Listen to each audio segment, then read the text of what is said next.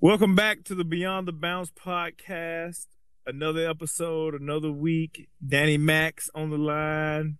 I'm here. We're ready to get going. How's it going, Danny? It's going well, man. Weekend treated me pretty well. And we're back, and I'm excited we're back. How are you doing, Coach? Well, you know, I feel like I'm a road warrior. I've been to two different colleges with my daughter, trying to get her to decide on one. Don't want to put too much pressure on it. I know where I want her to go, but hey, I don't have to live there, so I'm trying to make myself let it be her decision. Right. You were just at Butler, right? Yeah, today we was at Butler. Yesterday we were at North Central outside of Chicago. We have been – that was number 5 and 6, so hopefully we'll be winding down pretty soon. Nice. Are you going on like the whole shebang, like the tour and everything? So since she's an actual athletic recruit plus academic scholar, so we get the academic tour and then we get the athletic tour. So you're talking about walking around a campus for like 3-4 hours. Yeah. I remember going on my tours, and by the end of it, I was ready to fight our tour guide. I was just like, let me go on my own. I will figure it out. Right. So, oh, man. So I'm trying to get her like, hey, you're on the tour. Can you pay attention? I'm not going to be here. Yeah. Did you get a chance to catch any of the football games? I caught the tail end. I was in and out of both of them. The GOAT, it looks like he didn't need Belichick. Belichick maybe needed him. Yeah. Yeah. As much as I hate to see it, he's back, and he's the GOAT, man. He's the GOAT. Maybe, what do you think? 3-4 more years down? You know, he's not playing in the snow no more, so it's Tampa. So maybe 3-4 more years on his body? I do not know. Like, in 2016, I thought he was done. I was hoping he's done, but he's still here, and it sucks because, you know, I'm a diehard Ravens fan, so we have been dealing with Patriots forever, and finally we look like we're ready to go on a run on our own, and here comes Patrick Mahomes, and it's just heartbreaking. Patrick Mahomes, boy, that's what. Yeah. Whoever thought he would? Did you think he would be this good? Well, let me tell you. I went to school in Missouri. I went to Mizzou. You know this, but I went like so all of my life for my whole life the Chiefs have been garbage up until I went and lived in Missouri for 4 years, and all of a sudden they are the best team in football, and all of my like half of my friends are Chiefs fans, and they talk so much crap, and it's so hard for me to see him be as legendary as he is already. It's just, you know, it's tough. So deep down inside, you have a Chiefs jersey, right? I you know, the way I see it, man, I want my friends to be happy, you know, and so if it's tied to the Chiefs' success, so be it. But just so far, it's been at the peril of the Ravens, and it's just brutal to watch. Oh man, believe it or not, I was a news photographer in the city of Cincinnati when Coach Marvin Lewis first got the gig. Mm-hmm. So, being from Alabama, you know, Alabama's our pro football team. We're pro in college. Like, we probably could beat the worst pro team, you know, line it up. For sure. Yeah. But the Bengals was the first team that I was actually around, like, on a weekly basis. You know, sometimes I got to go cover the game. Sometimes I got to go be a photographer, cover some press conferences. But, you know, I was there doing Marvin Lewis, Carson Palmer, TJ Hushmanzada, Chad Johnson, Rudy Johnson. I remember, I think we went 8-8, 8-8, 11-5, 8-8. You would have thought that the city of Cincinnati had won a Super Bowl, but it was excitement over being 8-8, and people would tell me, "You hadn't been here. You just got here. Like you don't know what it was like to lose all those years. 8-8 is good." I'm like, okay, you know, yeah. The Bengals have also broken my heart a few times, so no love lost there, but. Yeah, no, those are good teams, honestly. I remember Andy Dalton would flame us. That's my that's my adopted team. Who they, not who that. Who they go beat those Bengals. I live right downtown, maybe like 2 blocks from the stadium during those years. And hey, we had a good time during those 8 and 8 years. Yeah, that's kind of, honestly, I respect the Bengals. I do. But I can't root for them in the AFC North. So I was a really big, so the closest team that we had growing up was the Tennessee Titans. I remember when they moved to Tennessee, they used to play in the Liberty Bowl. I remember my first pro game, my dad took me to see Vinny Testaverde, the quarterback for the Titans. And I just remember people heckled him the whole game. And I was like, man, fans can be so brutal. But I was a diehard, I still am, but not like I was. I was a diehard Titans fan. And then I followed them up for a while. And then I remember Steve Air McNair. And I remember Eddie George those days. But I also remember what happened coming towards the end when they actually locked them out. I think they got traded a couple of them and locked them out the training facility. And I was just like, oh, man, I'm done with that. Yeah. One of the most famous Baltimore Ravens plays is Ray Lewis ripping the ball out of Eddie George's hands. Yeah, man. Ray, what do you think about Ray's celebration dance? Was it a little too much, or what do you think? Oh, a little too much. It honestly was not enough. I still, to this day, watch YouTube hype videos of Ray Lewis's speeches and just celebrations. That man gets me fired up. Man, if I was on his team, I think I'd be scared of him. He'd be like, "Coach, I need you to hit the end and block." I'd be like, "Okay, I got you. What else you need?" You know, it's like being around someone that intense, man. I just saw a video just resurfaced of him playing cornhole in the locker room, and he was just as intense playing that game as he was playing football. So, man, I mean, some people just have that extra gear in it, and they can just, you know, for him, he doesn't turn it on. That's who he is. Right. Yeah. But yeah, I want to know about your extra gear. So let's get into this episode. All right, here we go. Everybody sit back, relax, and we're about to take you beyond the bounce.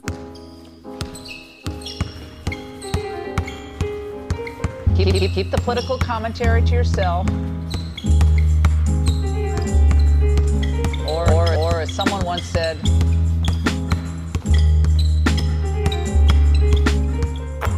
shut up and dribble. Welcome back, Beyond the Bounce, BTB, BTBP. You know, we found out it was another Beyond the Bounce on Spotify, so we just going to add the Beyond the Bounce podcast to the episode. So, but, you know, I contacted executive producer Danny a while back. This has been something in the making for a while, right? Yeah, it has. It just took us a while to actually get going. Right.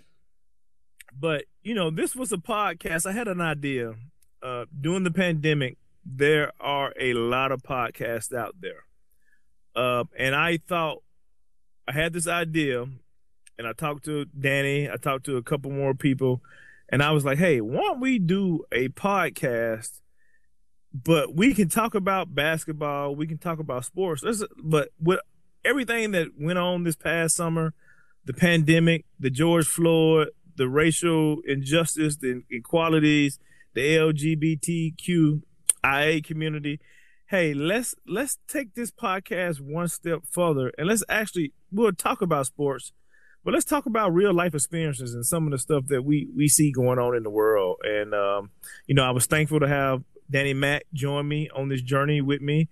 And, you know, so far we kind of do things. We're doing things on our own beat. You know, you hear people say they got to think outside the box. So with this episode right here, we're thinking outside the box, because usually on a podcast, this is the first episode. But for us, this is the third episode. Right. Yeah. So what do you think about that, D? I was going with it. When you get an idea, man, like the enthusiasm is through the roof, and I'm hooked. So I was just riding with you, and for a second there, I was just gonna keep doing what we were doing, but then I just started sitting there, and I just started thinking to myself, why did Jason ask me to be on this podcast? It just seems kind of out of left field, and I'm thankful for it. I thank you for the opportunity, but I'm curious why you not only came up with this idea, you talked a little bit about it, but why you came up with this idea, and also why you reached out to me to, you know, host this podcast with you. Well, I thought you would have a good spin on this podcast, because you and I, we literally come from two different, like we're going to say back in the South, we literally come from two different sides of the tracks. Yep. But, you know, in my lifetime, I have lived all over the United States, working in TV, working in athletics. You know, sometimes we just have to pick up and move. But I thought it would be interesting, because never in my life did I think I would be living in California. Never in my life would I think that I have thought that your dad would be one of my best friends. Where like him and I are totally opposite, yeah, in the Fairly Odd Couple. And I knew you were coming off your journalism degree from the Mizzou. Mm-hmm. And I knew your dad had been telling me all summer and all during the school year that you were producing this movie, you were flying back. You were producing this documentary, directing it, editing it, doing everything. You were flying back and forth from Mizzou to Vegas. Yeah, Vegas. We were filming in Death Valley, so we were flying in and out of Vegas and then driving to Death Valley. And, you know, I was so like, damn, man, he got a whole crew. They're traveling with equipment. And I just thought, you know, what better person to have on this podcast to be completely different age generation, completely different experiences. We have similar degrees, but, you know, everything that's different about us is also the same about us. So I thought this would be a good way to start. And I'm glad you accepted the invitation and came on. Yeah, I'm glad you sent me the invitation, because to be real with you, you know, I knew you were really close to my dad, but most of my experiences with you came from my sister's basketball games and just watching you and my dad just go berserk. And just, I mean, I was there for the entertainment value, but both my mom and your wife were always the ones who would just, they would be so embarrassed. I think my mom left a couple times. She just had to walk out of the gymnasium. But so my wife told me that me and Richard are not allowed to sit by each other because we feed off of each other, and then before you know it, we're chasing the officials out of the gym. It's quite the sight, honestly. It's A1 entertainment. But to your dad's defense, your sister is over 6 feet tall at the age of 13. Yeah. She's like Shaq. Yeah. Yeah, for her age she is. She's not quite 6 feet. I want that to be known, because I am 6 feet and she's not taller than me. Not yet, at least. And that's something in the house that we're competing over, but she's like a half an inch shorter than me, which is just absurd. She's bigger than some of my friends, which is crazy. And when she's playing in that age group, kids are literally hitting her, punching her, kicking her, yeah. And the refs are like, she's bigger than everyone. Well, whose fault is that? It's not her fault. It's a foul. It's a freaking foul, you know. And, yeah. And I applaud your dad, because if it was my daughter getting plummeted like that, I think I would just be on the court every single time. Like, dude, a foul is a foul, no matter what the size difference is. Blow the darn whistle. Right. Well, to be fair, Kaya gets tossed around sometimes, but she doesn't blink. She just like rolls. She's like a tumble master. She just like rolls, pops back up, and she's back on her feet and she's going. They're an interesting combo to watch on the court. One's just taking the beating, the other one is rolling with it, and it's just they're honestly, it's great basketball. And then you know, Coach Smith, which also coaches with me at the university, she's hard nosed, and so she's hard nosed on those kids, and they respond to her. And I think that by having someone like her, she instills that toughness in them, so they don't think about what's actually going on. They just react. Definitely, for sure. Yeah, and when I play one-on-one against Darby, she honestly throws me around sometimes, and I gotta I got to take a step back and say, this is my 13-year-old sister, and I cannot start hack-a-shacking her. Oh, man. Well, I don't play against Kaya so much. Kaya hates to play with me. She even hates to do anything basketball with me. But her mom is brutal on her, like hip checking her and slinging her around and like telling her to get, I'm going to stay out of this one. You know, I'm just going to watch. I'm fun dad, you know, I'm just going to be fun dad, you know, but, you know. Until the games, and then you're screaming, and then you're at the ref's neck. Well, my problem with that is, this is the only problem I have. So they're refereeing these games of this age group. It's a lot of teaching and instructing that can go on from the coaches and the officials at this age, but, you know, some of these officials are getting paid good money. And you don't even never see them pass half court in these youth league games. And I'm like, well, if you're not going to do it right and help the kids and explain to kids, I mean, why are you out here? You know, and that's my biggest thing. It's like, dude, can you at least cross half court? You know, like put some effort into it. You know, I know you got like 5 or 6 games, but hey, this is what you signed up for. Right. But moving on, you know, like this is an interesting podcast. Like I said, we literally have grown up on different sides of the track, and our lives have intertwined and made us neighbors in this neighborhood. But, you know, with everything going on in the world, how do you think, what part does sports play in the world and what's going on with everything? Man, that's such a big question, because sports, I'm going to try not to speak on the whole world. I don't want to, you know, speak on other experiences, but for me, sports has been a huge part of my life growing up. I've been playing basketball since the time I could first start dribbling, and I've also been playing football. I played football in high school, but yeah, sports. You know that clip we use in our intro song of the "Shut Up and Dribble." Yeah, like. Man, that pissed me off so much, because sports to me is inherently political. I think sports is, you know, sports really brings us together, but it is competition at its core.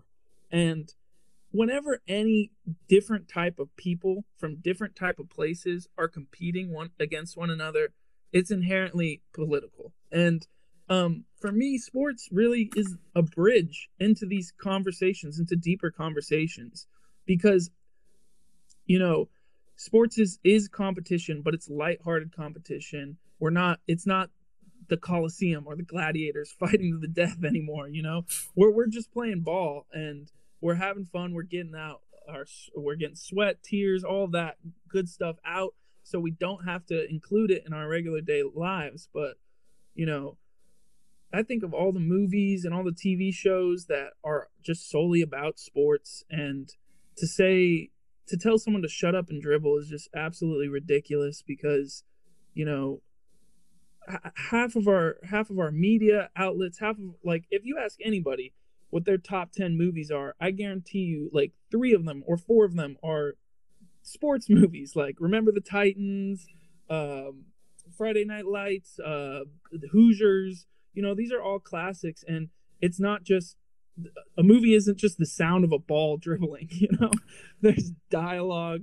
So there's obviously so much political stuff going on. But to get to the heart of your question, I think sports is, you know, a bridge into deeper conversations, because we can always come back to it.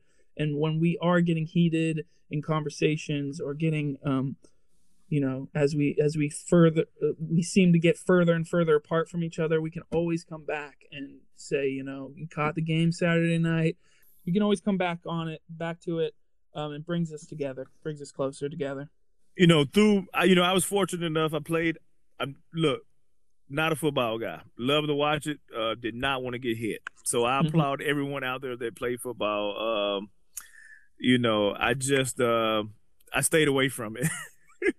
But, you know, I played baseball all my life, ran track and field, played basketball, was fortunate enough to go to college, played 4 free years on scholarship.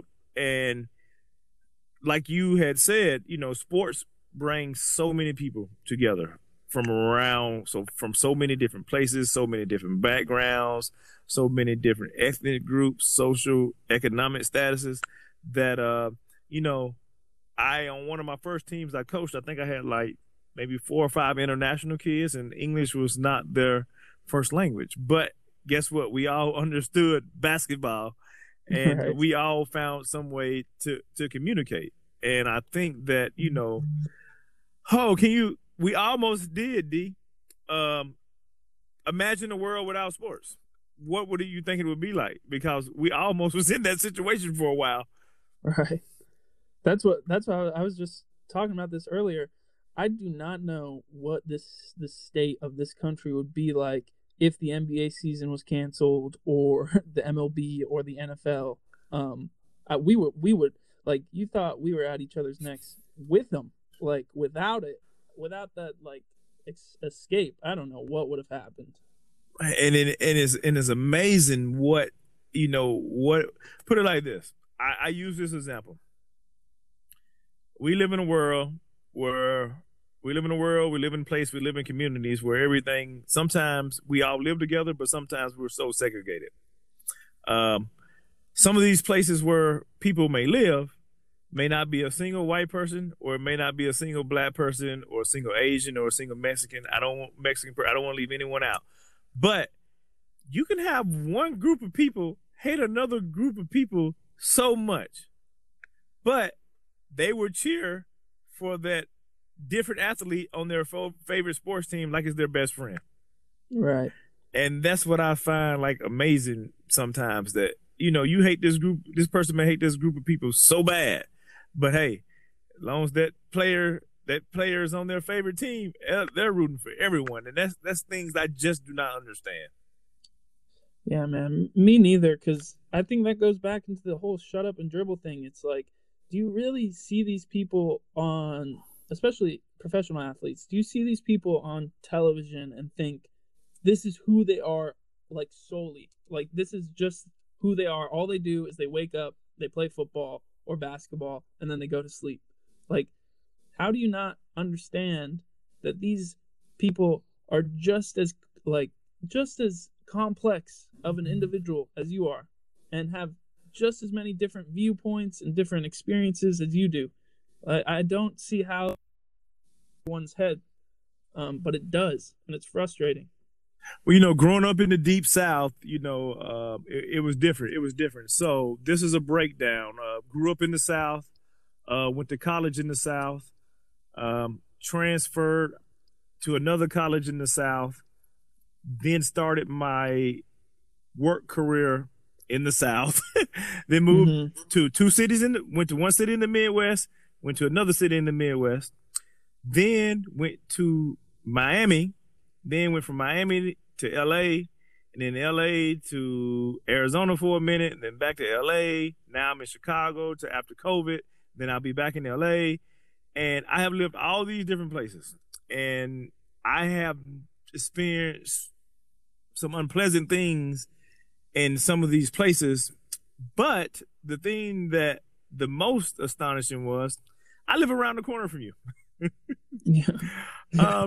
In my 9 years in that resident, I want to say probably the first year and a half, 2 years, I probably was pulled over like 9 times. Yeah. On the same street. Where are you going?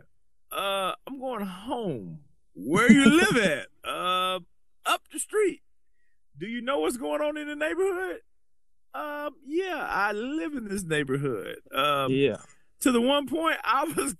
This is hilarious, but it's not. But I was walking from my mailbox one time going in my driveway, and I heard someone say, hey, where you going?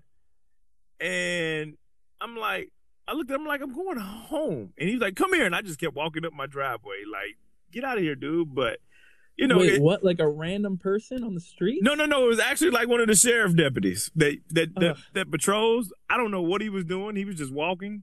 But I just don't get it. But I have been pulled over around the corner from the school, in front of the school, on La Crescenta Avenue coming up the hill to come home, in Glendale, around the corner in Glendale. And this was what's funny. So the last time that it happened to me, I was like, you know what? I'm not doing it no more. So I actually went to court. Mm-hmm. And when I got in front of the judge, well, this was funny. So the officer that had wrote me the ticket and wrote me everything, he just made up anything he could write. He was doing, you know, when you check into the courthouse and the police station, you have to go through the metal detector. Mm-hmm. He was working that station. I recognized him. He didn't recognize me. So as I'm going through, he's like, "Hey, you look real familiar." And I'm like, "Oh, yeah." I said, "I get that a lot." He's like, "You play football? You play for the Raiders? You play for such and such?" And I'm like, "No, man, I just got one of them familiar faces." So long story short, I went through the metal detector, got in the courthouse. The Lord must have been with me that day. My judge was Hispanic. So when it was my time to go, the cop that had wrote me the ticket was also in there because I guess they had to show up for the ticket they wrote, whatever. Mm-hmm. But, you know, the judge called me up. He was reading the violations or whatever. And I said, "Your Honor, may I say a word?" And he said, "Yeah, go ahead." I said, "Your Honor," I said, "I've been pulled over several times in this neighborhood." I said, "Some of the people," I said, "if you look at my license and you look at the address," I said, "some of the people in this courtroom do not think I reside at the address that's on that documentation." And he looked at it. Then he looked at me, and he was like, "I've been dealing with this my whole life." And he hit the gavel and he said, "Hey, court, case dismissed." And I was like, wow, you know. And just like that. Just like that. Yeah. It's like, basically, I've been dealing with the same thing all my life. Case dismissed, you know. Yeah. But that was the last, put it like this, and knock on wood, I have never been pulled over again since then. I got an official apology letter from the town, the sheriff's office, and I joke around. I think they hung my picture up in the sheriff's office. Sheriff stayed like, "Hey, don't pull this guy over." Yeah, man. Yeah, so I'm born and raised Los Angeles, but raised in Glendale, California, and specifically my town is called La Crescenta. And we have a large Armenian and Asian population, as well as just white people. And but yeah, like you're saying, there are not a lot of black people in my community, and I know that has played a role in a lot of friends' decisions to come live here. One of our close family friends is a lesbian couple, and they adopted a black girl, and one of the reasons they did not come to live in La Crescenta was because there are no black people here, and they did not want their girl to be raised with no other black people around. And it's weird, like to be someone who's grown up here and then to move to Missouri right after Ferguson, right after Mizzou's protests at for their football team. I don't know if you know about that, but basically the football team went on strike. A lot of students went on a hunger strike because our director of our player association or something, I can't remember his official title, he got caught saying some really racist stuff. But I came in the year after that. And then, you know, a few years later, here we are with George Floyd and Breonna Taylor and all that, and we were protesting in Columbia and all that. To go from La Crescenta, California, to that kind of environment was just it's shocking, man. Like it really does. I mean, it from, like, I didn't even realize how little I knew really about our country, about like our world. And just as a white person, like I really can, I understand when white people can just be so ignorant about these issues because they grow up in segregated areas and they just don't know. And it's just I'm sorry to hear about that stuff happening, but our police force is notorious for just being, you know, I don't think we should swear on this, but, you know, not great people. But, yeah. Well, I know every black person that lives in La Crescenta. I'm the president of black people in La Crescenta. Like, if you want to know anything, I know where they drive, I know where they live, I know where their house at, I know if they got kids, because I'm the black person president of La Crescenta. I'm crowning myself. Can I be the king? Can I be the black king of La Crescenta? You think I can get a crown? I think that throne is empty right now. So if you just want to go ahead and sit down. Yeah, I'm just going to go ahead and crown myself, because I know everybody, and everybody know me. I'm the only black guy at the Y most of the time. And then what's funny is it's the code, D. So when you see another black person, we'll see each other in Vons. You know, you got to give them that nod and that wink. Like, what's up? You know? Right. Hey, my wife be like, do you know that dude? Nah, but, you know, like he know me. You know, he know the struggle. You know, we together in this. But it was funny. When my daughter went, you know, you all went to the same high school. She's year or so after you. Mm-hmm. And I met the principal. And the principal was like, you know, I asked the assistant principal the first time, hey, how many black people y'all got to go here? And she was like, we got like 6. And I know all of them because 2 of them are mine, you know. And I was like, all right, she going to be in good hands, because I know somebody going to be looking out for them. But uh-huh. We moved from Miami. So we came from Miami. We came from a place where it's predominantly Hispanic. Mm-hmm. And, you know, Miami is a true melting pot. That's one of the most diverse cities I have ever lived in. Before that, we were in Cincinnati, and we got to before Miami, we were in Indianapolis. Indianapolis, what people don't know, is probably one of my best cities and best places I have ever lived. It's one of the most diverse places. You know, I had never been before I took an interview there, so I had imagined cornfields and basketball goals on barns, but you know. Indianapolis is actually the 12th largest city in the country. I think it's the largest landlocked city, and the cost of living is phenomenal. Before that, I was in Cincinnati. So I literally got to Cincinnati right after one of the first riots, mm-hmm. Where a young man was, I think he was shot at a White Castle or something, and it sparked a match and lit the city on fire, like literally lit the city on fire. Uh-huh. So I came right after that. And this is my experience in Cincinnati. And I have talked to some friends that have also came from other places to Cincinnati. At that point, Cincinnati was probably the most racist places that I had ever lived in my life. People would be like, well, you're from Alabama. And I'm like, not like this. You know, at least in the South, hey, you don't like me, I don't like you.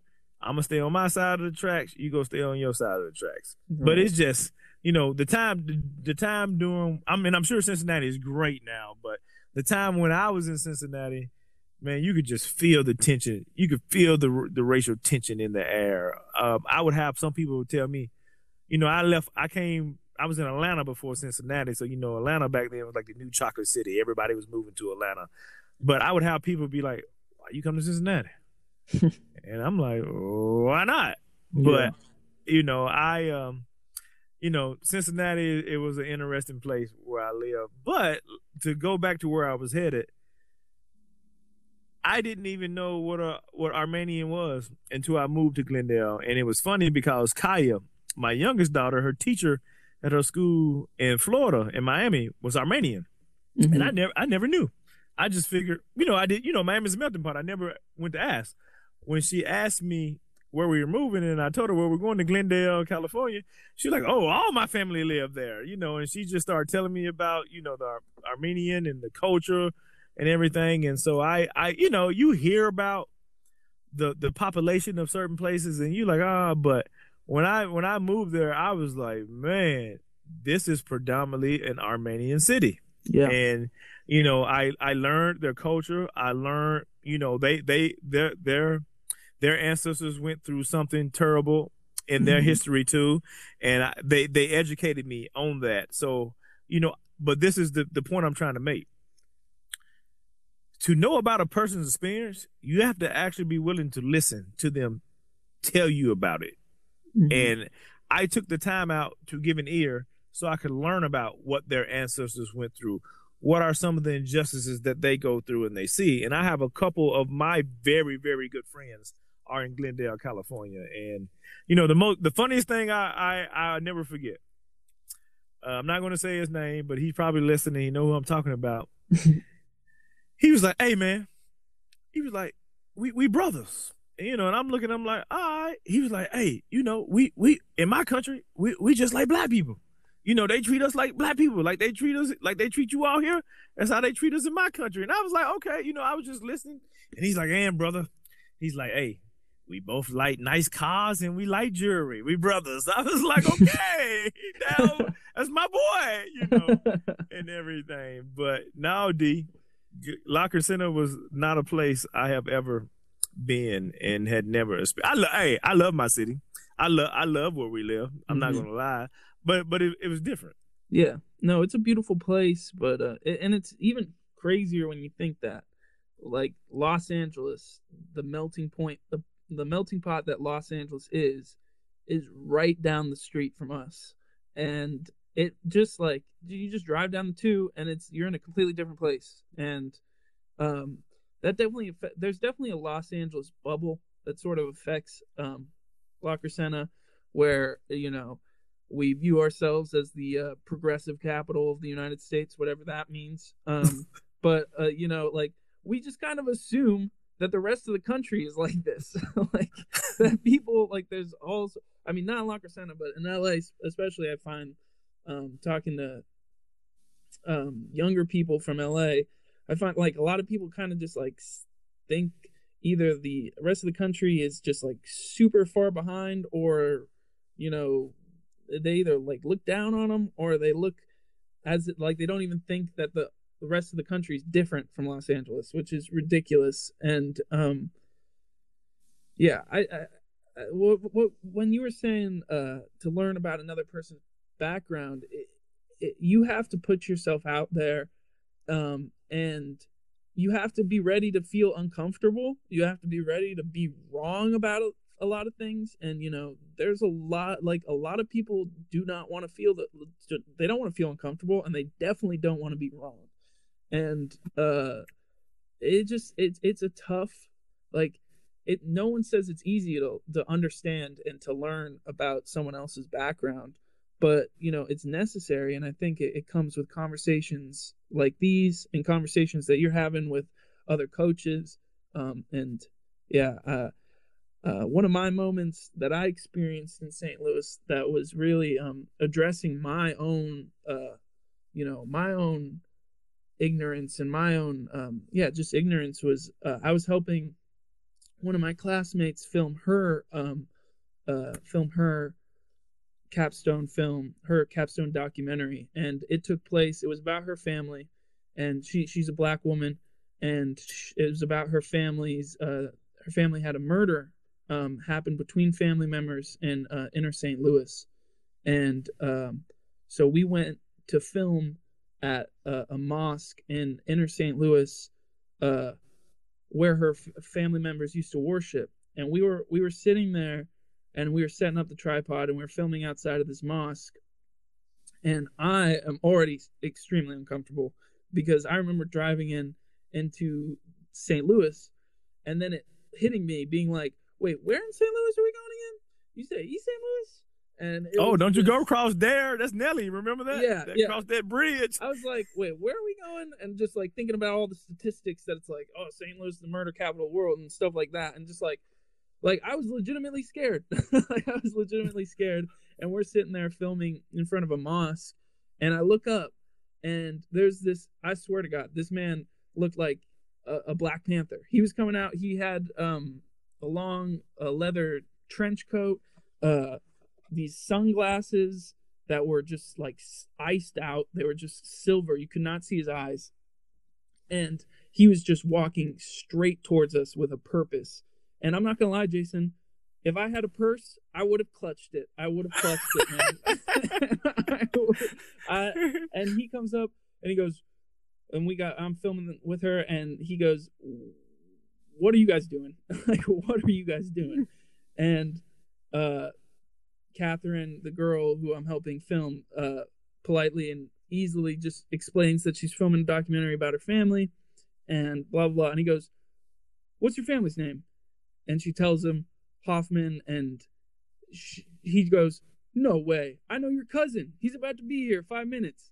And, like, all of a sudden, in a blur, we're talking to several members of her family.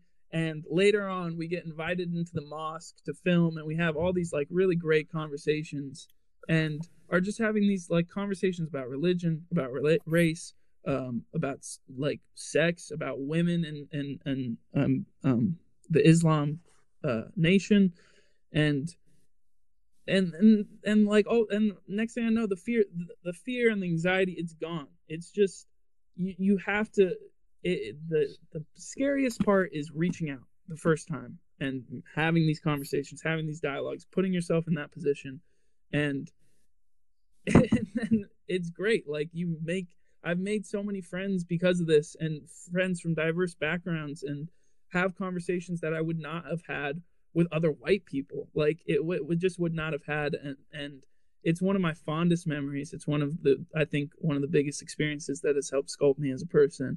And that's also a big part of the reason I'm so thankful you reached out for me to do this, because I get to listen in on conversations that you are having that I would not usually be able to, and it's awesome.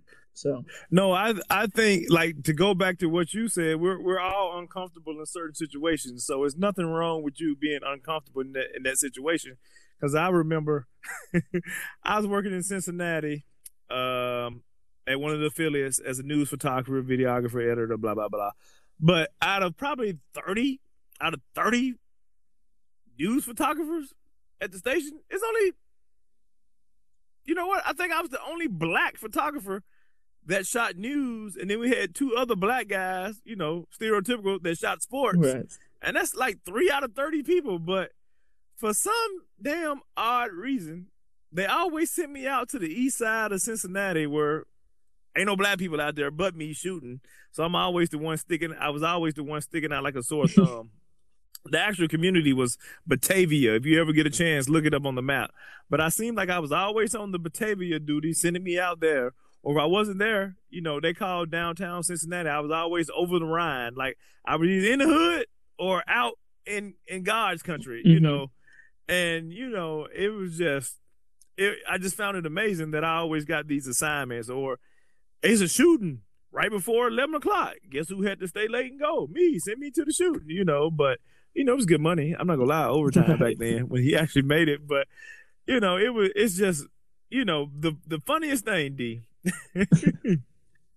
I was doing marketing and advertising, working in the marketing department at the TV station, where I actually got to make fun commercials and fun marketing material for the station. But we had this, I'm going to say executive, because I don't want to give it away. And I guess back then, this is like 06, 07, they were thinking about buying a show. And so I had never seen a show in my life, ever.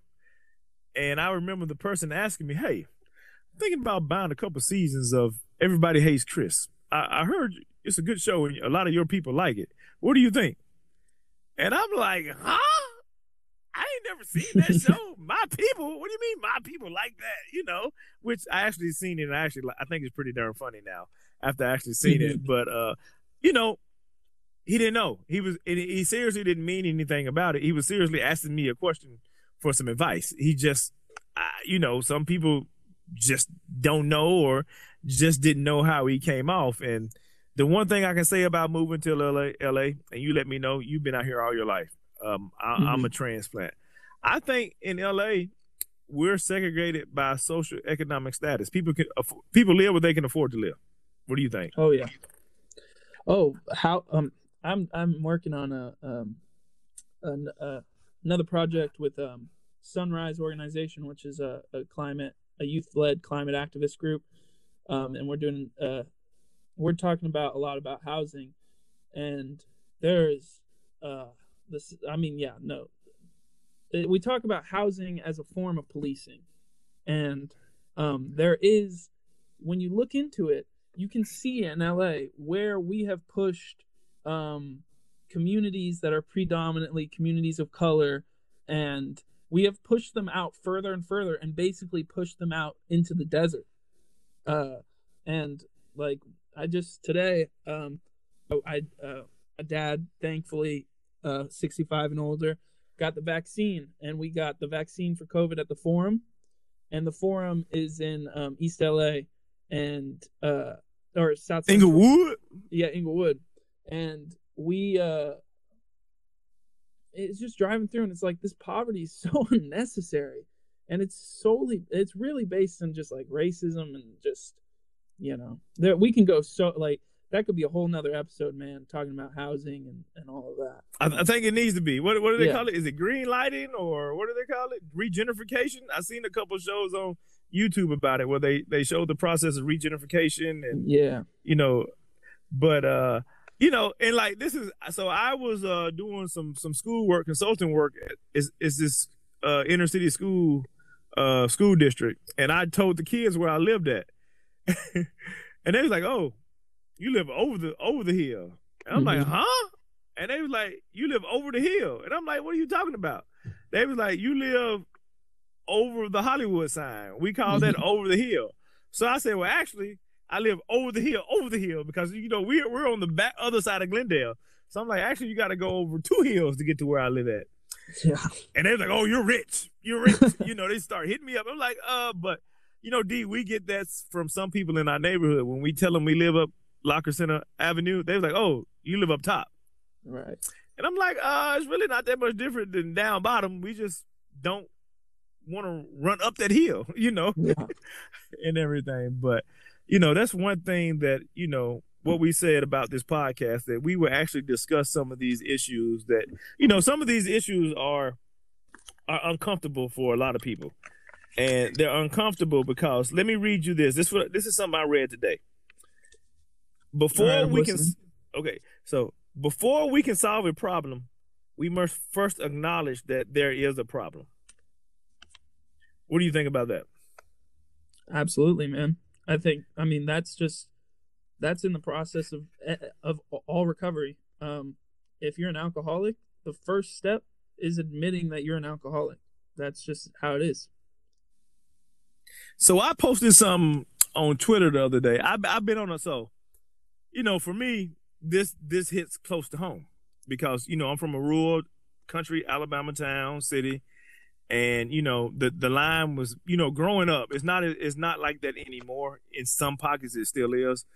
You know, I went to high school in a good community where everybody was everybody. But, you know, sometimes that line was divided, and that line was there where, you know, and since I have been in L.A., I have heard this a lot, but I heard a lot on these Zooms where we got some coaches that describe a certain type of play as either jungle ball or rat ball when a team of color plays a certain way.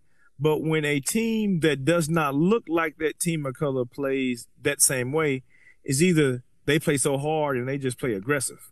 So, you know, and I knew a lot of people wasn't going to touch that tweet because they stay away. You know, people stay away from controversial things, you know. But, you know, I wanted to make a point to know that, you know, what you're basically saying is the team of color, one, I'm pretty sure none of those kids have ever played in the jungle before, so they don't know what jungle ball is. And I'm pretty sure none of those kids have ever played with rats, so they definitely don't know what rat ball is. But I think sometimes, you know, we get so comfortable saying certain things that they may not understand the tone or mood or something that it could set to someone else listening. Mm-hmm. And I think that we have to be careful with some of our words and just in the world, in athletics, and when we're doing something, because something that you may make light of or think fun, somebody else may take it a different approach. Yeah, I completely agree. I actually have something I want to read here myself that is pretty interesting. So apparently in 6th grade, so I would have been 12 years old, I was given an assignment to write a letter to myself now. So I just received that letter after graduating college. So this is my 6th grade self writing a letter to me now. So yeah, this is 10 years ago. I'm ready. Let's go. Dear Danny Staton, congrats. You are in college. Well, guess what? I'm still in 6th grade with that cruel Miss Widholm. Can you still remember 6th grade promotion? I'm not even at 6th grade promotion yet. Man, this is stupid. I really hope you remember how I felt when I wrote this retarded assignment. I wonder if you're on the basketball team. Oh, and if you still don't like LB James, I will find you, man. That would be sad. If you don't have a girlfriend, that would be sad. So please be cool and have a sweet college and don't fail your tests. Mom still kills me now. Why would she not do it to you then? Man, I'm awesome. Not signed or anything. But one of the things that I wanted to key in is a specific word I used in this letter. It's that R word in there. And for me, when I first read this, it honestly froze me because I was just like, I was embarrassed and it's just like using that word is kind of ridiculous. But then I started like really thinking about it and really understanding my age when I wrote this letter, and I was 12 years old. And just like 10 years from then, 60% of the sounds that were coming out of my mouth were fart sounds. So, you know, I just think like we have to see that we are learning with every year we go, and we say a lot of stupid things in our lifetime, a lot of stupid things. And it is not out of the question to be told, hey man, that word or what you said there, that hurt me, that hurt my community, and I'd really appreciate it if you didn't use that. And we should understand that is totally fine, and we should hear that and work on that, and understand that we're learning every single day. We're learning, and we should not be afraid to be questioned on what we have learned and how we act upon it, and work on it, because that's what we do every single moment we're on this earth. Is we're taking in things and we're processing them and we're experiencing them, and then we're moving forward. And I hope this podcast helps you do that, because I'm embarrassed that I wrote that word, but also I can look back and see that I've grown, and I know that I don't use that word, and I know how heavy that word is on a specific community. And, you know, we can get past these things if we just choose to work on them and acknowledge them. We have to acknowledge when we go wrong, when we messed up, and work on them to be better. And it's like, you know, the things that's going on, it's what you just said. You know, I saw another post that said, man, our country has never been this divided ever. And then I saw some people that I know from Alabama was like, this colored water fountain, yeah, blacks only sign, this was only like 60, 70 years ago. Yeah. So no, this country has been more divided than it is now. And it was only 60 or 70 years ago when it was actually, you know, when it actually was the norm. I can remember my grandmother. I'm old enough that when I remember I have a chance to remember my great grandmother and my great granddad, Miss Peggy and Mr. Ploop, that was their names. But I can remember telling my grandmother back in the day, Grandma, my back hurts. And she used to get mad at me. She was like, you ain't got no back. You got a gristle. That's what they used to tell us when we was picking that cotton. Keep picking, stop talking. You ain't got no back. Back to hurt. And, you know, this was only like 60, 70, 80 years ago, you know, that we were actually going through this. And I had some people that I work with kind of took offense to. I had posted something one time on Facebook that said, it was like, you know, people getting mad with the mask only. You know, when stores putting up signs that said mask only, do not enter if you don't have a mask. Yeah. And I saw one of my friends that posted, well, if you get mad over this sign, how do you think we felt over this sign saying colors not allowed or no black people allowed or colors only, you know? And it was like, you know, hey, get over it, man. We gotta acknowledge that it happened, and we gotta be able to have these conversations so we can move on. Look, you don't have to agree with everyone, but you can respect everyone and respect their opinion. And sometimes you're just gonna have to agree to disagree. But I think the key word is respect. Yeah. And I think that, you know, hopefully, you know, what we seen on January 6th, I don't know how the history books are going to explain it. What do you think? I don't know, man. I hope it changes. I mean, when you look at what our history books have been, like how just recently it feels like colored photos of MLK and Malcolm X and the Civil Rights Movement are just now being released, and like in all our textbooks they're all black and white, and they make it seem like it was so much longer ago than it actually was. I hope we get it right this time. We figured out that, like I was saying, there's a reason that we don't learn our mistakes, and that's because there's a class of people that do not want us to learn our mistakes. They want to keep us separate. They do not want to They don't want us to realize that we have a lot more in common than we do different. And, you know, from that January 6th, one of the most disturbing images for me, and I hope this is in the history books when they reprint this, seeing that gentleman with that Confederate flag in the state capitol. I mean, ugh. Hey, from a photographer standpoint, hey, that was an excellent shot. That was like a money shot. I agree. But for what it actually stood for and what it stands for, you know, that's like a victory. That's like a victory lap for a certain group. Yeah. Group of people. You know, that's like that. That's his. You know, for a certain group of people, that's history. That Confederate flag was in the state capitol. Yeah. I mean, that's what was in the home of the Union. Exactly. That's what the Civil War was all fought. It's almost like the Confederates won. They'd won. It just took them longer than we thought. But that was from a photography, from what you and I do, yeah. Your dad, your mom, we do. Hey, that was a money shot. You know, that you could have sold that for probably whatever name your price. Because whoever caught that, you know, congrats on having that eye. But that's one of the most disturbing images for me from this, what do they call it, insurrection? Yeah, yeah. Of the Capitol, you know, that's the one thing that I actually, you know, I was talking to your dad and he was telling me about the guy with the horn hat and dressed like with the paint on his face. But that one shot is something that I will always remember from January 6th is that guy holding the Confederate flag in the Capitol. Yeah.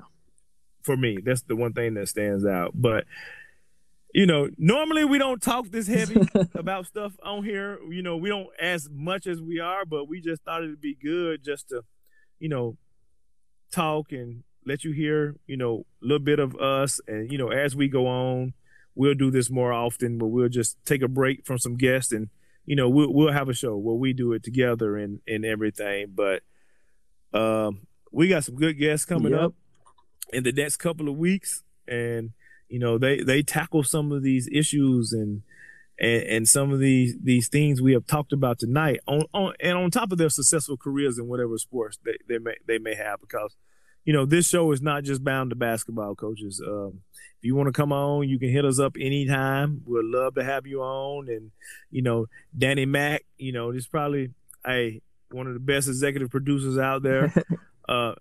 Hey, D. Yeah. What's up? My teacher, when I was X amount of years ago, look, I'm not going to tell my age, you know, but when I was coming up studying the same thing you studied in college, I had this one professor and he made it a point. It was like, everything's a cycle. He told us, you need to know how to do everything inside of a TV station. You need to know how to shoot. You need to know how to write. You need to know how to edit. You need to know how to do photography, videography. That way you will always have a job doing something. And that's a talent that you have and you have picked up. Well, you can do it all, man. And what do you credit that to? What do you think? Well, first of all, I appreciate that, Jason. That means a lot coming from you as someone who's been in this business for some time. And like listening to the interviews you do, man, you're just so smooth with it. I'm always impressed. But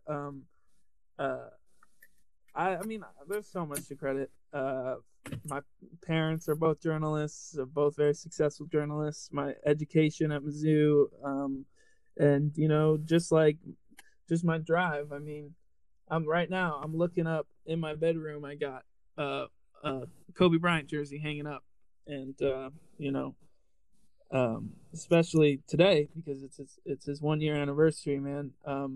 It's just, you know, I just retweeted a video on Twitter about him talking about how his Mamba mentality can be applied to any profession across the board.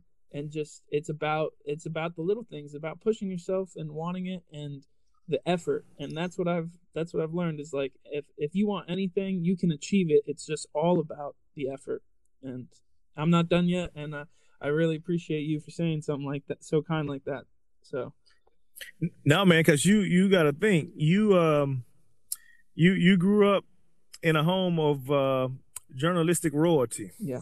You know, and the torch is being passed to you. Right. With that, I live in a home of, I'm the only person in my home who doesn't have an Emmy. Hey, I was Emmy nominated. I just didn't win it. And, you know, when you come in our profession, you know, all my friends that I work with in TV, they're Emmy. They have multiple Emmys, multiple Peabody Awards.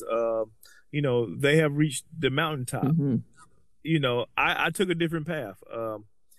Journalism, digital media, broadcasting was my first career love. Athletics is my first true love. And when I got the opportunity to hop back on the athletic side and start coaching, I couldn't see myself doing anything else. But I tell people, the best thing about it is I get to do the best of both worlds because I get to coach. I still freelance at one of the local stations, and I even get to teach TV, video production, broadcasting, digital journalism. So I'm like, you know, I'm living the life because I actually get to do the two things that I want to do. And it's like you said, it's because of the hard work and the effort. Mm-hmm. that I applied when I was learning things to put myself in these positions to be able to do these things. The only thing is now, D, I hate editing, man. I just that's why you got me. I still can edit. I put the promo together for this podcast, and when I, you know, I'm such a perfectionist when it comes to that stuff like that. I what you and I can see. Some people can't see it. I can see when a time frame, when a frame is off, or when I need to, you know, the audio doesn't match up. But, you know, you have to have that perfectionist to actually work in this trade. And, you know, I think you have done something that I want to do. I'm just lazy. I don't want to edit no documentary and shoot it. What did Marcus Peters say? He said, "I think we ain't done yet." Well, everyone, we want to say thanks for listening to this episode. We'll tackle some more of these issues as we get down the road. Danny Mac, got anything to say before we bounce? Thank you for listening, man. And I'm ready to get into these interviews. All right. Well, here we go, everyone. Thanks for listening tonight, and we'll catch you beyond the bounce on the next episode. Hope you enjoyed it. Have a good one.